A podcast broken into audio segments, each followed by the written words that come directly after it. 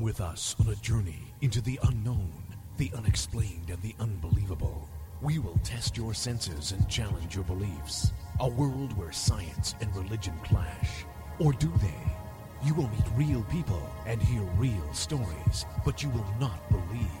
You will witness strange sights and hear strange sounds, but you will not believe.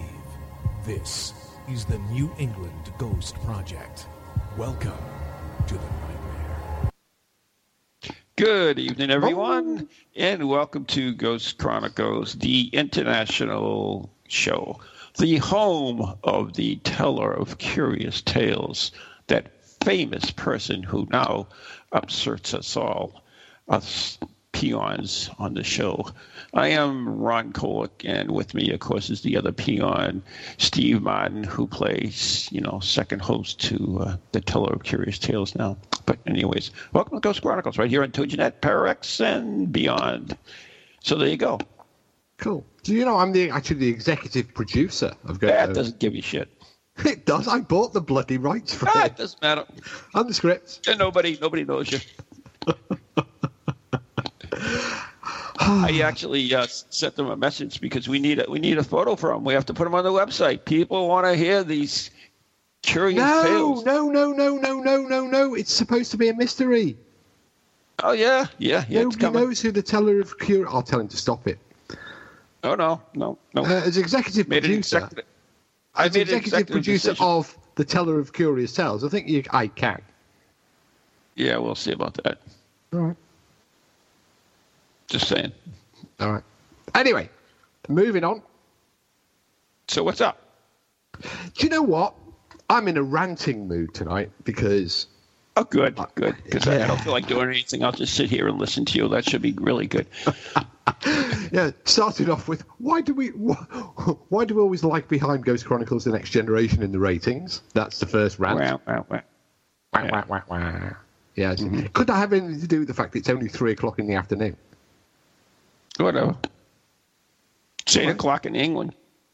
Yeah, but nobody in England listens to radio. We we were in the digital era. Yeah, yeah, yeah.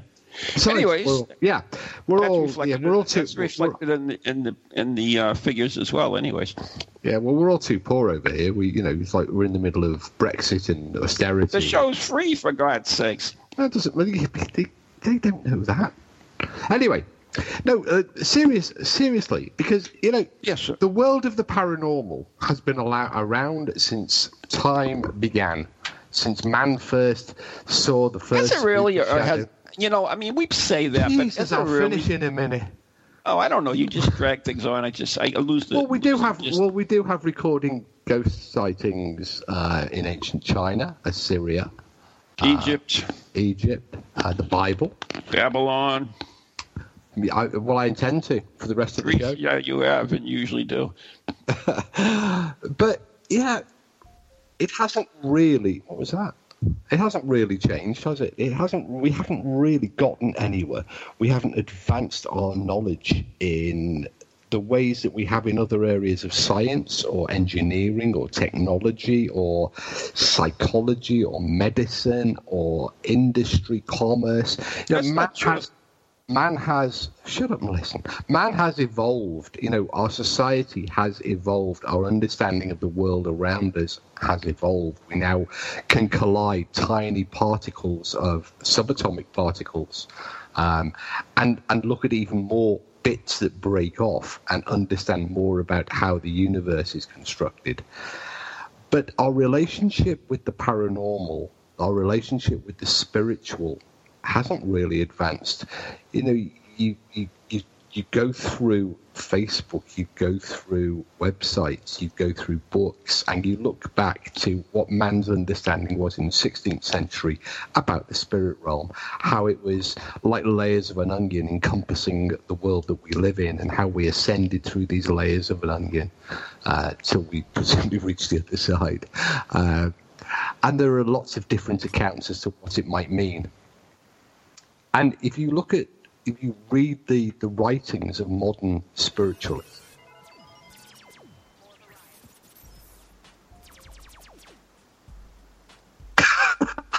What the hell is that? See, see what I mean? It's it's the other Look side. what you did. That's really good. We haven't really advanced at all. Um, you know, if we look at modern writings and modern interpretation. Wait a minute, you're just going to go over that? You, that that No, came on just the air and recapping. just ignore it? I mean, yeah, I'm I'm not giving way to the spirit realm. But Okay. what a random jingle out of nowhere. I have no idea what that was, but it was intriguing. Go on then, make something of it. No, I mean, I'm just sure it was paranormal. You see, that's part of the problem. People are so sure that things are what they are, or what they not, what they're not, because they're basing it on their beliefs. They're basing it upon their understanding of a situation. One of the most common things that I, I read when I look through other people's investigation reports, for example, or reports of people's encounters with the supernatural, with the paranormal, is it was unexplainable. We couldn't explain it because somebody can't explain I can't explain the inner workings of a turbocharger. It doesn't mean that it's paranormal or that it's not explainable. The fact that you can't explain something doesn't mean it is not explainable by somebody else, uh, perhaps with a deeper understanding of the mechanics or the processes involved. But we're, we're dealing more here with belief because people intrinsically want to believe. They want to validate their experiences. They want to understand their interactions, the shadow that they saw, the blob of light, the noise that they heard. And they, they make certain assumptions that are often based upon belief um, or based upon what they're informed by somebody who they think knows more about the subject than them.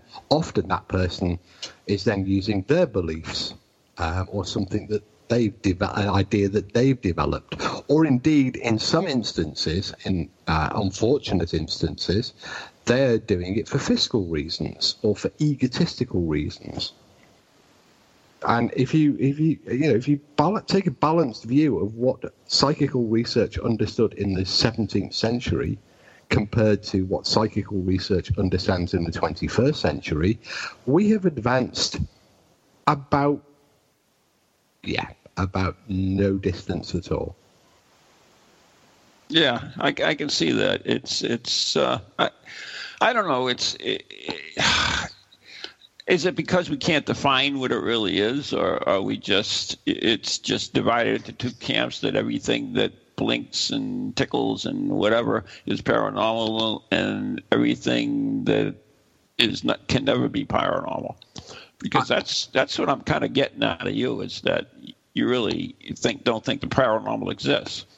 Oh, I think there is certainly questions to be asked. You know, I, I have no doubt that there are intriguing experiences that people have. yeah, um, but that, that you're just you're, you're, you're skidding the issues. You won't call it paranormal, so therefore. Well, I can't. I can't label something I don't under. I don't understand the paranormal. So all the data and everything has been collected through centuries and centuries No, of no, no, no, no, no, no, no. investigation. There is nothing paranormal there. So why are you Well- even in it? No offense. Well, there is. In fact, what you just said is, is, is incorrect because there is a lot of data that's been collected over the centuries and by, by researchers who have demonstrated that unequivocally that people are having experiences that do seemingly defy uh, rational explanation, even by experts in other areas such as physics or mechanics or psychology. They they are genuine experiences that people are having, and there is no doubt that the that the, that these experiences exist. The problem lies in then trying to determine the cause. And when you said it's it, there are two camps, um, the believers and the non-believers. It's actually way more complicated than that, because in, in in reality there are probably almost as many camps as there are individuals on the face of the you know interested in this subject, because everybody will bring their own spin on it, their own belief, their own desires and wants to the party, and that will colour their interpretation and view of a situation. For you know, two people might go into a, a room, and one, uh, both of them might see an apparition. One of them might interpret it as a hallucination. That little piece of there's there's more. Um, what was it? Uh, Dickens said there's more something than Phantom. Um, a little bit of gravy or that bit of chicken. Whilst the other, me. Yeah, your quote. it's in the Christmas Carol, I can't remember the quote now, but the other person, for them, it becomes overwhelming proof of a spirit universe of uh, ascended levels beyond this one, of a yeah, you know, whatever they believe in. It could be ghosts, it could be spirits, it could be multiple dimensions, but therein lies the key problem in this subject area, and a problem we've touched on many, many times um, in the show. Uh, but it's one that is it it isn't decreasing, um, and therein lies the key issue. Over the years, you would have thought that we would have polarized the debate into some questions that could be answered, as has happened with, uh, for example, at CERN with the with the Hadron Collider. If we do this experiment, this will demonstrate something, and then from that experiment, we can devise further experiments and understand what takes place. What we have, though, in reality, eh, when it comes to the paranormal, is no defined experiments have really ever been uh, undertaken. There are lots of experiments that have been done within uh, psychology departments that, that study statistically uh, small but significant um, ideas of psychokinesis, the idea that the human mind can influence the world around it. There have been other studies that look at the near death experience and whether some aspect of our consciousness survives physical bodily death. And they're fascinating experiments.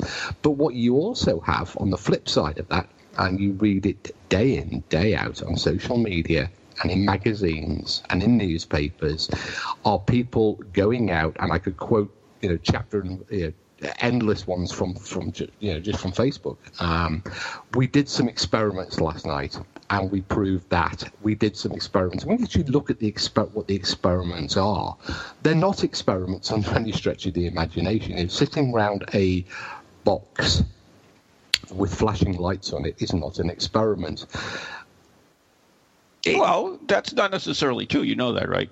Well, it isn't necessarily true because there is no there is no uh, defined methodology. There is no question that's been set It Depends down. what you're attempting to do, and once you've defined your parameters, and Well, they haven't. That's therein lies the problem. That's why it's not an experiment because what they do often, um, and there are groups that undertake science uh, experiments, and I'm not saying that there aren't, but the vast majority, um, and on investigations I've attended, uh, both sides of the Atlantic, there reaches a point quite early on in the evening when. Uh, or in the even in the planning stages when people go well what should we do? Well we'll do a bit of table tipping and then we'll do some evp now we'll do some evp that is the sole raison d'etre for pulling out a ghost box. We will do some evp now there is no experimental protocol there is no experimental rationale there is no question. It's just we will get this box out we will turn it on and we will start rambling at it saying is there anybody there? How were you killed? They don't even have a list of defined questions. The questions are made up um, thrown out to the group bounce backwards and forwards, interpreted on the fly. The results are invariably supportive of whoever is the loudest voice or the group leader or the medium. or the medium. But then they say that was an experiment. You yourself said that's an experiment. It's just not. It's just but it's just people thrill seeking, and they're out for. You know, let's do some EVP, and then we'll do some table tipping. Then we'll do. Yeah, some... but that's that's that's. that's not an I mean, you- you- that's playing. Yeah, but I don't know where you came from that. Do you see the guys- that people say they do experiments on there, but that you just given up one example of Oh, some no, no, particular no, no. group This that did something. No, but there are on- other groups that did do do experiments, and Well, you I'm- said it yourself. So I, I don't I'm- know where you're well- getting it going Well, I'm basing my rant on 35 years of watching people explore the paranormal in the field. And the vast Mm-hmm. majority, the majority, Mm-hmm. Don't have any clear aims when they set off to do an investigation. In fact, they don't have any uh, real aims when they seek a location, other No, than the building is old, damp, spooky, and conforms to the stereotypical view of a haunted house. Then they go blindly looking for some validation of their own personal ideas and beliefs. Now, it has always been my contention that there remains to be some fantastic discoveries made in relation to these human experiences. And there is an awful lot of people who have dedicated a great deal of time, effort, and money to the pursuit of these aims. In every single group I have ever encountered, there are people who are are completely and utterly dedicated to exploring the, these these interesting questions. Mm. But they're not being supplied with the right information, the right tools, and and importantly, the right questions to ask. And mm. what, if they did that, if they upped their game, um, and, and I've said before, as in fields such as astronomy, as in fields such as archaeology, many of the life sciences, some of the, the biggest breakthroughs have come from the amateur sector, the enthusiastic amateur, but crucially, working to very high standards that mainstream science will accept as a result and be forced into a situation where it has to sit up, take notice, and itself explore with its with, it, with its hopefully greater resources. Hmm. Well, so it's not a negative rant; it's a positive rant. I guess. so I, I, mean, you, to me, you seem a person that goes in uh, thinking that everything is nilly willy, and you're not open minded enough really to to carry out any uh, to accept anything, really. Uh, I guess, unless you set up the the experiment yourself. That's that's what I'm getting out of this. Uh, that's the, well, that might be the way I'm coming across. Um, hopefully, I, I, would have thought that by now you would have known that to have been incorrect.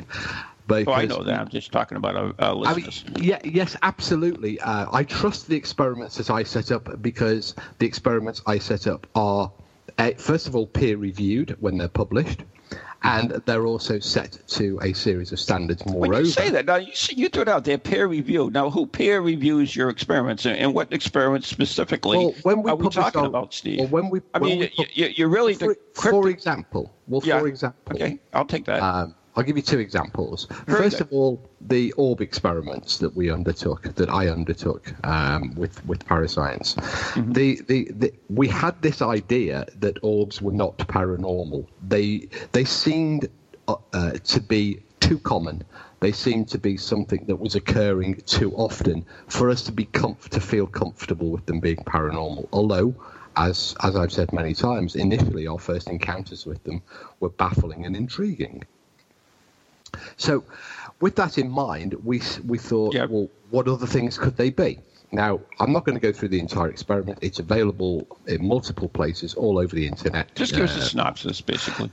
We we basically presumed that um, they were dust, that they were moisture, that they were, uh, and we tried to devise a series of experiments to test that idea, mm-hmm. and that took us two or three years. And we were fairly confident with the results. However, we were never able to make the final conclusive demonstration of our hypothesis until uh, we, we always realized that stereophotography would be that means, but there was no mechanism by which we could make two digital cameras work identically for reason, the technical reasons within the software and within the, the, the actual electronics and mechanics of the cameras. Um, they had to fire exactly the same moment. Uh, the sensors had to be identical. They had to be the same distance from the flash. Blah blah blah blah blah. There were lots of reasons, and even the way that the software then wrote the image from the sensor into the memory card had to be identical. Now, a few years ago, there was two or three stereo uh, digital cameras that appeared on the market. One in particular uh, satisfied those needs in that it had two matched identical sensors to match optical systems. They were uh, they were equidistant from the flash, which was centrally placed, and that, that allowed us to do the experiment, which demonstrated effectively that orbs were nothing more than dust and moisture when they appeared on digital cameras. Now, that experiment, the results of that, the way the whole experiment was was undertaken, uh, the methods that we used, the equipment that we used, um, were all peer reviewed prior to publication in several journals. Now, that is my understanding of how peer science, review by by who, Steve? Well, peer reviewed by in the in the case of the old paper. Well, first Yeah, of all, well, start, we're talking about the old paper, so let's let's go by, by, by, by the parapsychologist peers. Um, I, I- so your your your your peers were parapsychologists. well, it was also it was also peer reviewed. The paper was also sent for peer review by photographic experts and by software experts because the people who be, prior to publication they wanted to ensure that the paper was sound Accurate, um, and accurate. So that is, and, uh, and of course, uh, they sent back their review and said these these there are areas of weakness um, within the way that you've presented the paper. There are areas of weakness within some of the methodologies. Um, and we went back and we, we addressed those issues and resubmitted the paper. So we took on board the constructive criticisms and the comments, and then we went back and we addressed those issues and we resubmitted. And over time, the paper reached a point where everybody was happy and they signed it off and it was duly published. And the same happened later with the infrasound research, which demonstrated. Well, it- stick it- with the orbs one. Now, we're, we're not going on another one. You, you, please, not yet, anyways. Um, so, so it was accepted, and you said published. Now, uh, when you say published, what, what do you mean by that, Steve? Well, it was published in the Journal for the Society for Psychical Research. Um, Okay. It was also published in the ASSAP Journal um, and has been recited. So this would be like the medical magazines and, and Yeah, the doctor yeah. profession. Yeah. Um, and it's been recited in, in other journals too. When others have when others have done their research, they have you know uh, read the paper, Quoted this they- paper. And quoted it and cited it. Um, and and indeed, it's also been tested. Um, there were several there were several attempts to test it using identical equipment because you can when you publish a paper because you have to lay out how you've done th- something Right. the methods that you've taken it allows others to go back and independently check and verify that what you uh, say and the conclusions you reached are sound and indeed uh, it has been tested to my knowledge twice using an identical uh, you know identical methods and the results that that, that were uh, forthcoming were uh, were um, a validation of the the first paper I have a couple of questions regarding this, and and uh, first of all, I guess is that uh, this research was it or experiment was it is it done in a laboratory or was there field work? Uh, how do I mean? How did you control your environment? We didn't need to. Um, in, in terms of the orb experiment, the question that we were setting out to explore was do do these orbs represent something paranormal? Because uh, the the information that had been presented up to that point was that a large number of people armed with relatively inexpensive digital, Digital cameras. were going into haunted locations and coming out with these these uh, orb orb images, and they were stating unequivocally that they were paranormal and that they were making these claims. That was the question that we first of all set out to to test. Um, so what we did is we went to the same locations that they were going to, the same locations where the claims were coming from, and we deliberately switched the camera to operate as a simple, um, basic digital camera, which it was able to do. The only difference between uh, the cameras they were using and the one that we were using for this experiment is effectively we had two identical cameras in one box with one shutter button um, which allowed us to check to check the experiment. But what we did is we changed as little as possible from the original claimants. Um, experiments. They were claiming that they were getting these results in these environments under these circumstances. So we went to those environments under as close as circumstances, identical circumstances as was possible, uh, and used our system, our camera, in a way that most closely replicated the methods that they were using. Okay. Now, the other question I have, and, and we're coming to the break, and then so we'll move on to a different subject after that. But uh, it, it, you you studied this for years. You said so. Were you able to identify the orbs uh, characteristics as uh, the source of the orbs. For instance, c- could you, through your studies, see enough dust, dust particles to say, okay, this is definitely a dust particle versus a bug versus water vapor versus some other uh, uh thing? Well, that that wasn't within the remit of the general experiment. No, but just I'm just however, asking, you know, how, yeah. yeah, yeah. However, um, obviously during the course of the experiment, which oddly enough has never stopped, we still use the camera. We still use we still uh, look at the results. Mm-hmm. Um, although we've never uh, we we haven't actually set down to categorize or, um, the types of orbs. We've recognised that there are patterns. Uh, it, it's possible to tell with a better degree of certainty, uh, I believe, and I have now than I did 10 years ago, the difference between uh, water droplets, pollen, and insects. However, we've never deliberately sat down to say that this is, um, uh, you know, a specific causal factor, such as dust a dust particle such as a, fa- uh, a hair, fa- um, a, a, clothing fiber, such as an insect, because there is there has never been a need to. All we needed to demonstrate for the purposes of the original experiment is non-paranormality or normality. Mm-hmm. Yeah, I was just but, curious. But, so, but I in mean, terms of do you think? Yes, we can. I mean, we yeah, can. well, that's what I was asking. Do you think that that that if someone were interested in doing some type of research, then that might be a, a viable subject is to uh, actually be able to identify different orbs uh, sources. Uh, Honestly, I think that would be misleading uh, and, and time wasting in terms of we, we already know that it's not paranormal and what we're what well, we're I mean, seeking. We, no, well, no, well, let me explain that. admitted that not all that's particles. No, no, no, no. let me explain that. It, it, well, yeah, that's that's a that's a slightly that's an uh, uh, you know it's a step up. But what I'm dealing with is is, is the, that specific uh, point, which is we already know that orbs, um, as they appear on digital photography, represent something explainable. In fact, the camera manufacturers mm-hmm. most often include right. a page in the instruction manual. We got to so come to the break right now. So we, we need to. There are much more interesting things that we could be looking at rather than just trying to decide whether it was an insect or a pollen mm-hmm. grain. Mm-hmm.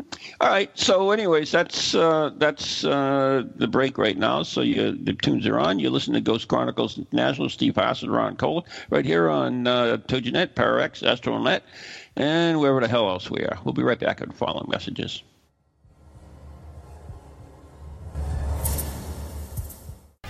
Welcome to TogiNet, radio with a cutting edge. Feel the need to do some soul searching or make some changes in your life to create a more positive future? Then Circles of Wisdom is just the place for you. Circles of Wisdom is a metaphysical bookstore and more, located on Route 28 in downtown Andover, Massachusetts.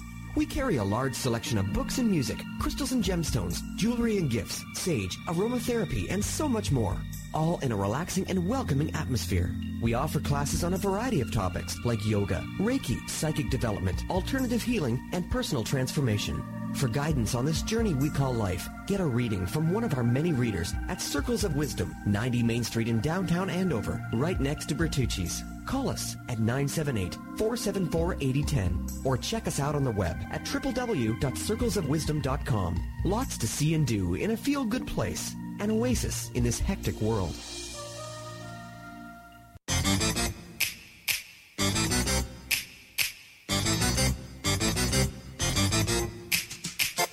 They're creepy and they're kooky, mysterious and spooky. They all talk gobbledygooky, the Parax family. The shows are paranormal, not stuffy but informal. The topics are abnormal, the Parax family. They're strange, deranged, unrestrained. So grab your favorite brew, it's time to rendezvous as we give awards to the Parax family.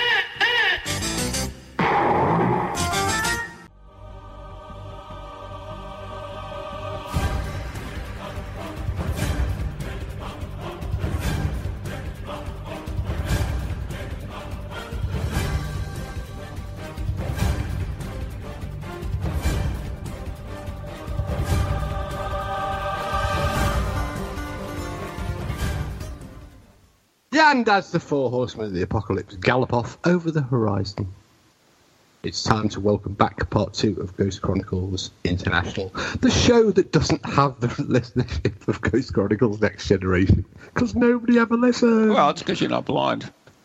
yeah, You're not blind. I could I blame you. Anyway, anyway, There you go. yeah. So, So, um, anyways, I, I want to. hang on, no, snowing New England, did you say? Yeah, before I get to that, it's yeah, we do have snow.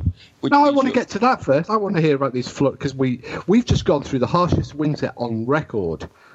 It's just and, that. uh, How is it the harshest winter on record? we had a frosty morning last week. You what? We had a frosty morning last week. Oh well, there you go. Britain, it's Britain. Yeah, so I ordered a pair of U.S. Air Force issue Arctic mittens.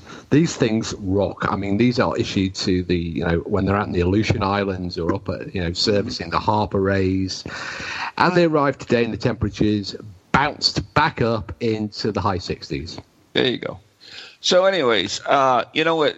Just to finish off with Orbs, and, and years ago when the uh, digital cameras first came out, and I always said that um, that I wasn't sure at that time whether it was we invented the technology to capture spirits or was there a flaw in the technology that you invented? And according to you, you've answered that question for me. So I thank you for that after, I don't know, 15, no, 20 years, almost 20 years. Well, I don't want to spoil your fun, but you know, if you read a bit more, that paper was published what seven years ago now. yeah, seven. Uh, I, Saved you did some this, I said this. I said this years ago. No, I mean in terms of answering that question. Oh, you know, like, yeah. But Yeah, it, I mean- it was a, it was a question. It, you don't have that occur it occurred to us was because yeah, we had exactly that same thought. Are we dealing with you know? Is this has the the the charge coupled device or the CMOS sensor revolutionized the the quest for the unknown? Because mm-hmm. we were getting these extraordinary blobs of light that didn't seem to be easily explainable. We couldn't understand them at first, and we, you know, the, same question went through our mind: Are we dealing with some extraordinary side effect of the technology, or are we dealing with something, you know, much more mundane? And what what spoilt it for us, what really sort of gave us that sit up moment was the, the frequency of the event, the fact that you know almost know, I everywhere went, and also as as people started to get more au fait with social with with uh, the internet. And put pictures on their websites. They too were spotting these um, anomalies, and they were just there was just too many of them, and, And that the, didn't. the thing that really piqued my curiosity was that uh, I know several, you know, professional photographers, and the ratio of uh, orbs on uh, inexpensive cameras versus, you know, high quality, good cameras was huge, absolutely huge. Yeah. Uh, so you know that that put up a red flag for me. But then again, if you listen to the EVP people, they will tell you that you know the DR60, the noisy old recorder, was the best for capturing uh, EVPs because it was flawed, and therefore the spirits were able to manipulate it, uh, versus a high quality one that didn't capture so many EVPs. I'll tell you what is also interesting in terms of experts and the manufacturers. When we first encountered the the very first digital camera I ever bought was a Sony Mavica, and it used it had an 800 point a 0.8 megapixel sensor, and it wrote six images to a floppy disk, the old three and a half inch disk. yeah. Oh my god! and we got orbs. And it, it completely intrigued when, when we had these things. We sent the discs. Uh, we sent four discs to Sony, Sony UK, uh, and asked the optical people, is this a camera malfunction? Is this some, you know, is the camera doing something weird? Or is this something that it's photographing, you know, in the environment? And Sony uh, had a look at the pictures, and their first response was, "It's not the camera. We can't explain it." Now that was Sony's, and of course you can imagine we were very intrigued because the people that had built the camera, um, they were saying that they didn't know what it was and they didn't understand it because of course it was a brand new effect. It was a side effect of the shrinking uh, technology in that you know uh, the, the technology that gave us the iPod um, from the Walkman, the technology that means that. Hey, on that subject, have you noticed? back in the day, I had a Sony Walkman, which was about yeah, it was like the the one we picked up in the thrift store. Um, Yeah, there. So my son had it too. Yeah, fairly hefty piece of technology, but it had the world's smallest. Remember those little orange sponge headphones that you put on? Remember them? They, had li- Well, little, they were yellow. little- My son said yellow. well, a little piece of stainless steel um, banding, and then there was like a, a sponge earpiece that sat on your head, and then you roller skated around uh, whilst we- wearing lycra. But if you notice now, the iPod or your, your mobile phone, it's tiny and holds, you know, like 20 times your record collection. And yet your Dr. Beats by Dre headphones are the size of buckets. Where did that happen? well, it's because of the noise canceling effects and, and so forth. Ah, that's ah. that's the, Got the nothing problem to do with with. Dr. Dre, has it? Yeah, no, it has nothing to do with that. I mean, it's it's what it is. So I, I think the the problem with the paranormal is that if we believe that you know ghosts are the disincarnated spirits of humans, then why do we have so many variations of them? I mean, why don't we have just the solid or the, the transparent person versus all these other forms of mists and dots and you name it, slats and and squiggly lines and everything else? I mean, it doesn't make sense to, to you. I mean, can you explain it?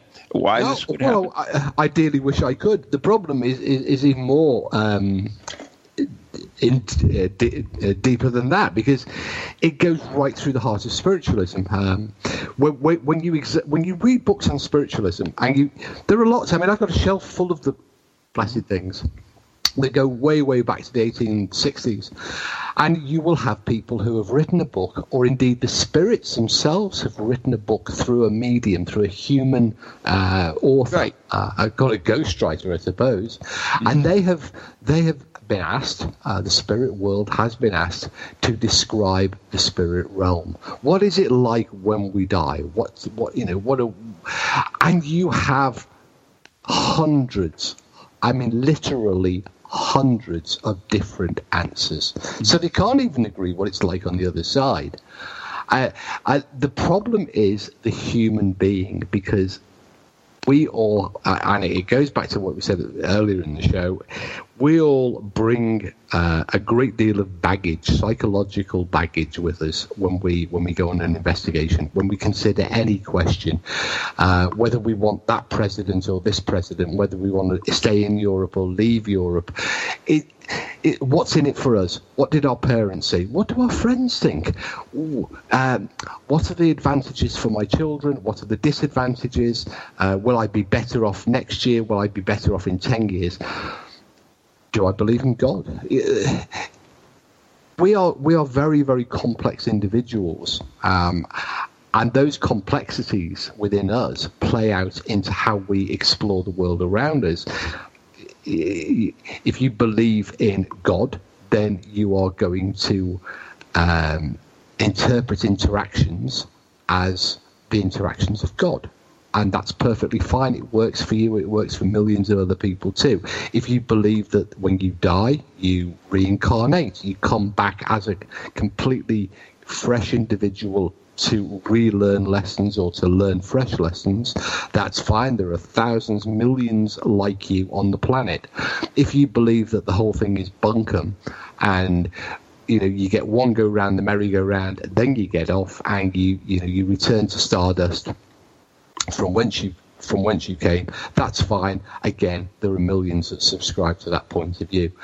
Therein lies the problem that we, we that we face in terms of the paranormal, but that we don't face in terms of general science and engineering and commerce and industry, because we don't treat the paranormal in the same way. We don't say, "Oh well, iPod can't exist because I don't believe it." I don't believe that you can take that tiny piece of silicon metal and you can store my entire record collection on it because it can be demonstrated over and over that you can. The problem with the paranormal is we can't demonstrate these things because they're non repeatable often. You can go to uh, a haunted house a thousand times and not have an interaction, yet you can go with a television crew and have a thousand interactions.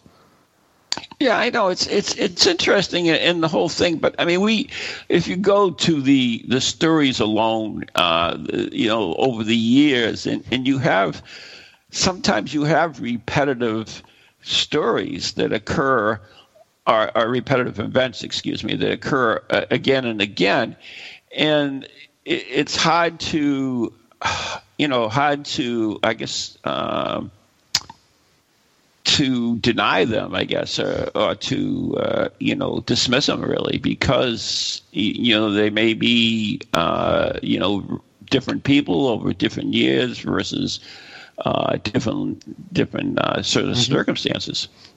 I think you'd be a bloody idiot if you dismissed them. An absolute mm. raving, raving fool.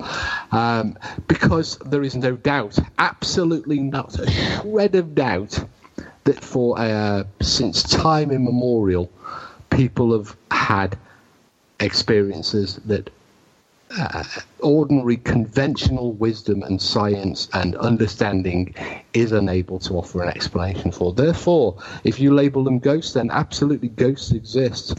What we don't have and what we, we lack and what we've lacked since time immemorial and to the present day, despite the experiments, is any means of explaining. Uh, the majority of these experiences. Of course, we can explain some in terms of medically, you know, induced hallucinations or the, you know, uh, lots of other reasons. You know, people aren't all, you know, mad people see ghosts, but yeah, that's that, the problem.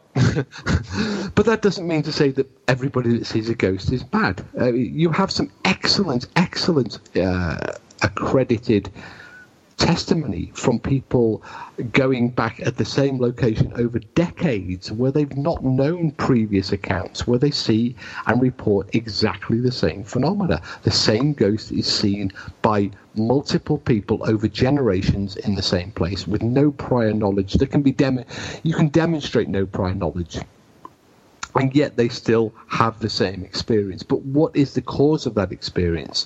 That's the intriguing question. The, the question isn't, do ghosts exist? The question should be, what is a ghost? And my, the point I made before the break uh, in this long winded rant tonight was, was the answers, the people listening to this show, both of them, may be the people who, who ultimately find those answers, but only if they up their game. You cannot go into a haunted house and go, uh, let's do some EVP after we've had a cup of tea. You've got no, there's no experiment set out. If you, you've right, got, you always have the tea afterwards. we have the tea after the experiment. But more importantly, uh, as we were taught at high school, um, you write down, you know, write down the question. Hmm. What I do mean, I want to find? We have places, you know, uh, the the first one, of course, is the, the library in in Indiana that had reported of, of, of sightings, and, and they went and they they connected online, and and they were able to. Um, uh, broadcast uh, cameras uh-huh. online and people could tune in and some people did see some mm-hmm. things in there. Uh, you know, there are now there are many locations that have these CCTVs. Uh, mm. I believe Derby Jail has them now as well. If if you I think Derby Jail was possibly one of even the first. Uh, Richard Richard Felix's. Uh, now, the first one was in Indiana. It was a library. Well, I mean, Willard Library. Yeah, one of the first was, yep. was probably Derby Jail. Um, I mean, it seems Richard saw a good idea for making money. he would have jumped straight onto that bandwagon. Do you know? do you know that when he was co-hosting the show, he actually allowed them to be broadcast that free for a, for a short period of time. Of course. Yeah, special introductory offer. Yeah.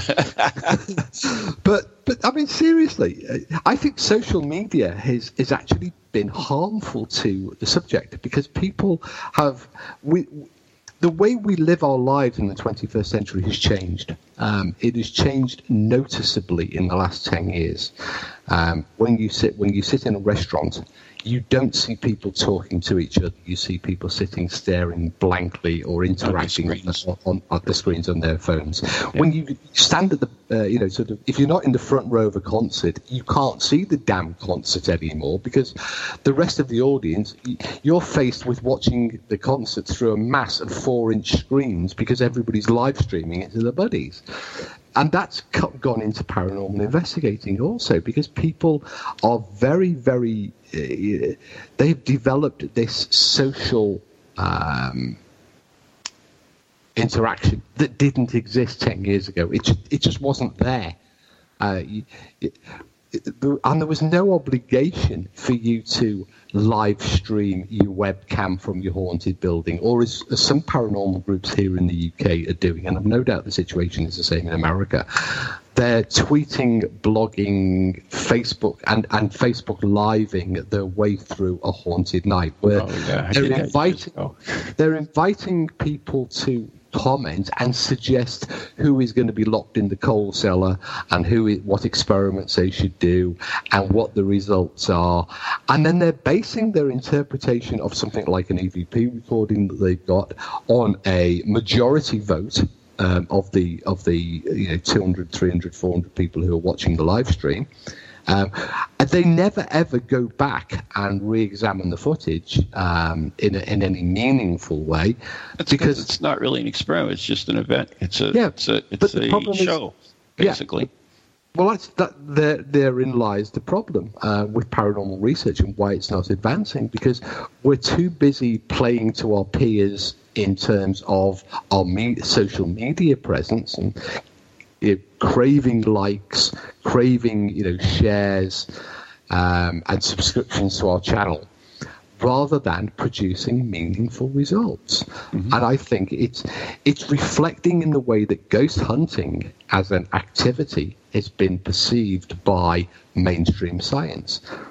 Go back 25, 30 years, and there were some notable investigators of the paranormal, of, of ghosts and hauntings, who were very respected pillars within the, the general field.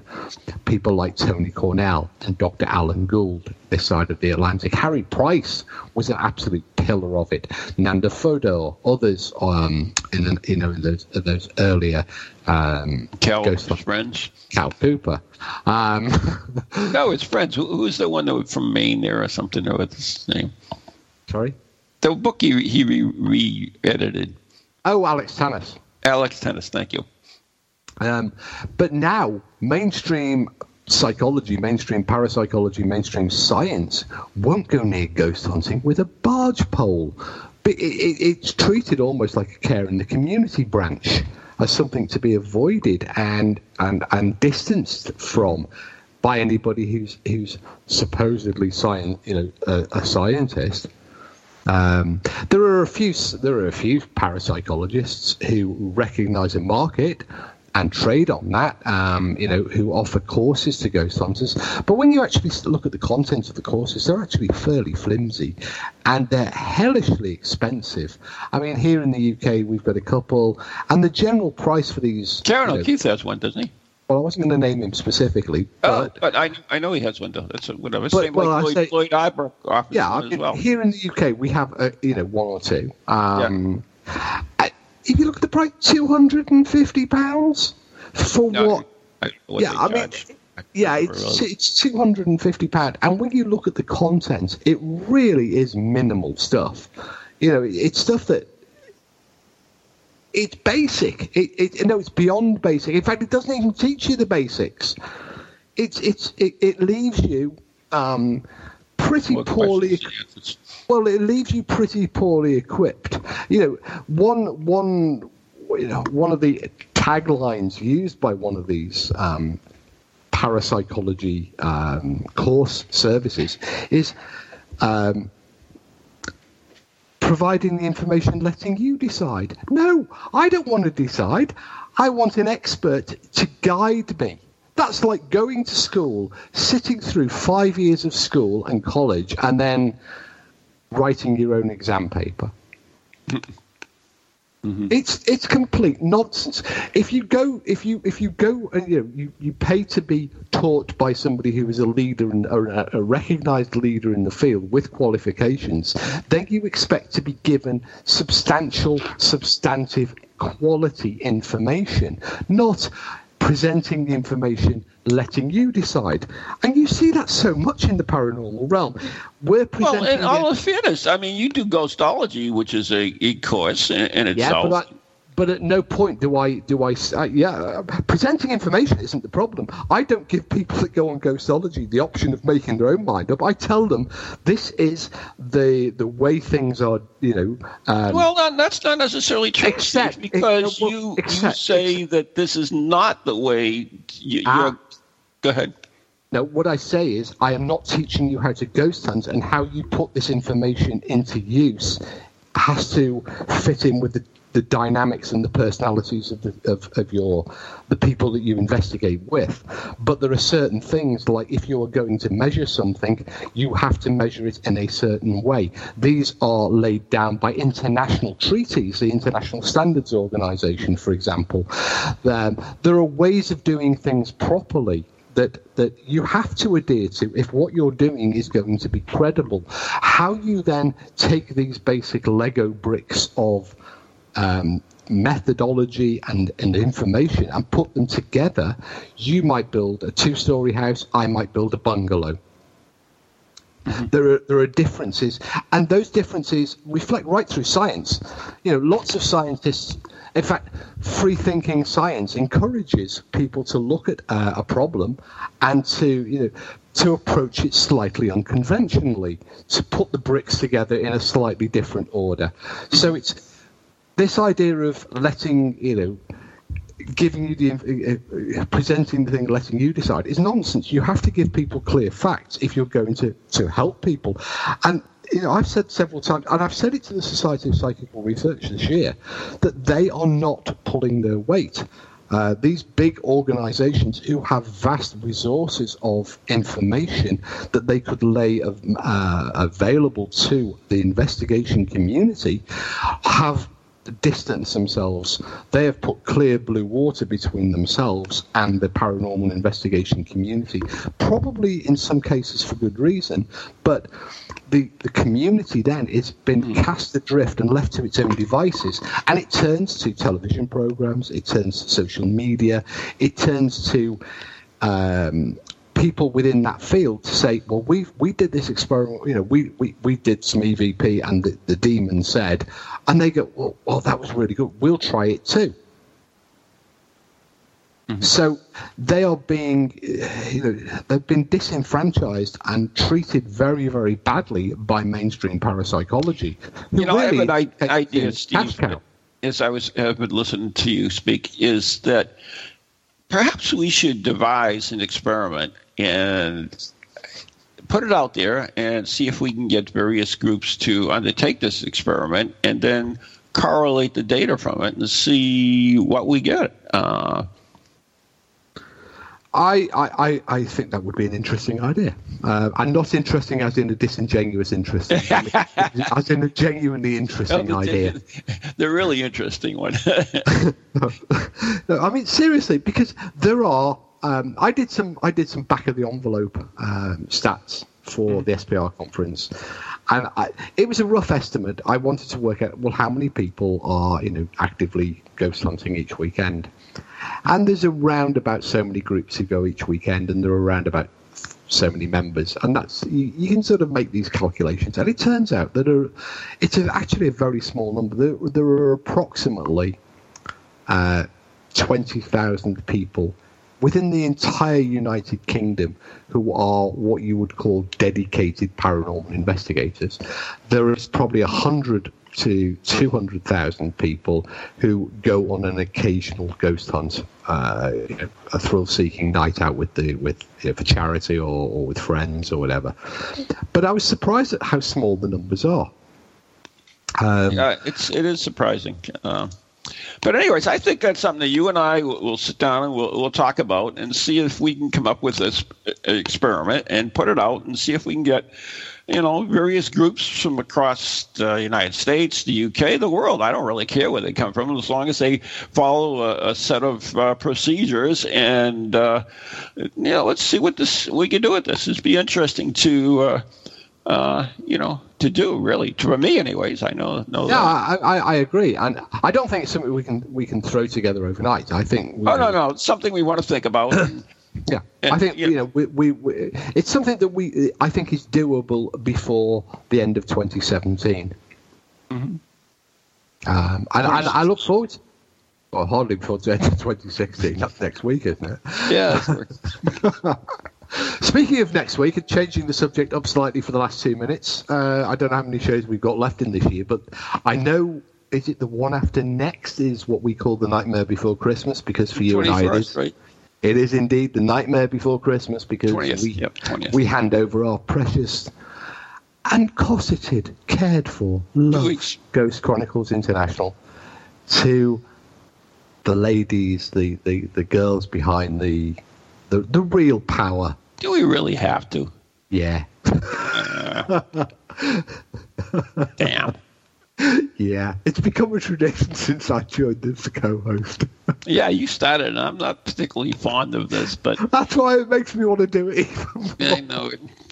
And I know, I know, I know St. Jan likes it because she told me. Yeah, whatever. That's why we called it the Nightmare Before Christmas show. Well, it's certainly next- nightmare for me. Yeah, and me. And next week, of course, we have the th- episode three of The Teller of Curious Tales. All right. The star of the show, actually. Well, it's, yeah. He, he does have a lovely radio voice, doesn't he? So, anyways, that's what's coming up. So, uh, tonight I have another red light seance, so we'll see how that will go. Uh, unfortunately, Jim Stonia won't be with me tonight, so that's kind of a variation from it. So, So you've got to Yeah. battle through the blizzards to get there. yeah, the blizzards, right? There was like a dusting on the ground. Is Steve going to Spirit Quest? Are you going to Spirit Quest? Uh, yes. John says in the chat room. Yes, Since- John, I will be because. Since you're, you're hosting it, I guess you would be well, I'm not hosting, I'm co hosting it. co-hosting it. Yeah, we need um, as it's as it's Houdini and Doyle themed. We had the American with the uh, the the slightly annoying American of Eastern European descent covered, but we needed a Brit. Yeah, that's pretty much it. You got to scrape up something. Yeah. So. I was thinking of Richard, but eh, you're the best next best thing. Oh no, Richard! Richard would be amazing. Anyways, there's the tune. So slightly we got American. we get, we, yeah, a British accent. Uh, so, anyways, we do have to leave this at tunes. We want to thank you for listening and uh, stay tuned because we will put together an experiment. We s- will send a challenge out there and let's see if anybody grabs it. So, till next time, good night and God bless everyone. Good night, God bless.